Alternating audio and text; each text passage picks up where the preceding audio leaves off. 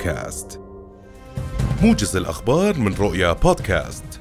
في ليلة الرابع عشر من رمضان اقتحمت قوات الاحتلال الإسرائيلي أولى القبلتين وثالث الحرمين الشريفين واعتدت على المصلين العزل بالرصاص الحي وبالهراوات والغاز المسيل للدموع. وعاثت قواته خرابا بالمسجد الأقصى المبارك فأصابت واعتقلت العشرات كما اعتدت على المسعفين.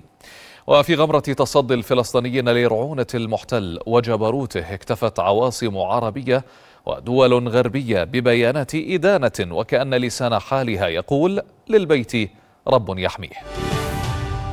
هذا وكان المعتكفون في المسجد الأقصى المبارك تعرضوا إلى قمع وحشي من قبل قوات الاحتلال وصف أو وصف بتكسير عظام.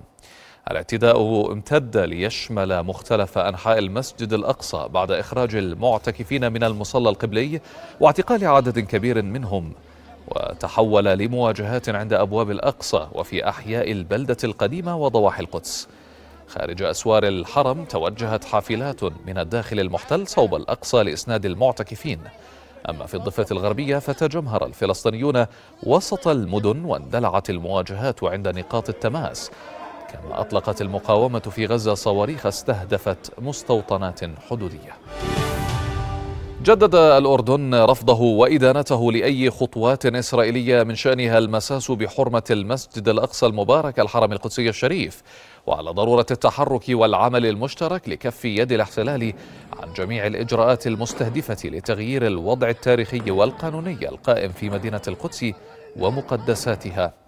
وفي كلمته خلال الاجتماع الطارئ الذي دعا له الأردن في جامعة الدول العربية على مستوى المندوبين أكد السفير أمجد العضايلي أن ما يشهده المسجد الأقصى من اقتحامات واعتداءات تستلزم التحرك واستمرار بذل الجهود لوقف هذا السلوك العدواني الذي هو انتهاك صارخ للقانون الدولي الإنساني. وكانت دول عربية أدانت تلك الاقتحامات إلى جانب تركيا وإيران فيما دعا الاتحاد الأوروبي إلى الحفاظ على الوضع الراهن للأماكن المقدسة مجددا التزامه بدعم جهود خفض التصعيد. الحماية الاجتماعية جزء أساسي من مسارات التحديث الاقتصادي والإداري وأولوية وطنية لضمان حماية أفضل للفئات الأكثر تأثرا بالظروف الاقتصادية. توجيه ملكي لمسؤولين ومعنيين بالتنمية الاجتماعية اليوم في قصر الحسينية. كما وجه الملك إلى التنسيق بين القطاعات الرسمية والأهلية المعنية بالحماية لضمان موائمة برامج التحديث مع متطلبات الحماية الاجتماعية وتطوير وتجويد الخطط والبرامج بما يستجيب للتحديات التي تواجه المواطنين.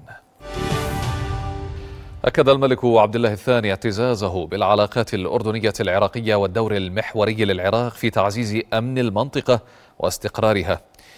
وجاء ذلك خلال استقباله اليوم رئيس تيار الحكمة الوطني في العراق عمار الحكيم. وتناول اللقاء في قصر الحسينية فرص تعزيز التعاون بين البلدين في مختلف المجالات تحقيقا لمصالحهما المشتركة فضلا عن بحث آخر التطورات في المنطقة بحسب الديوان الملكي.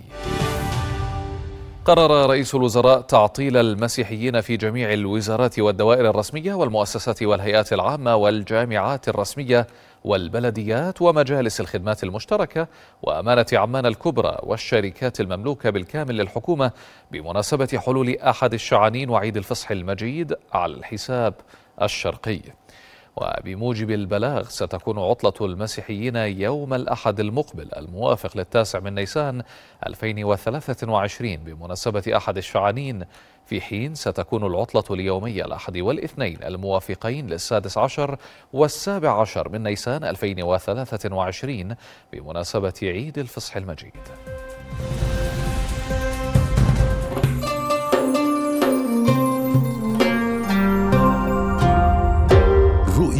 Podcast.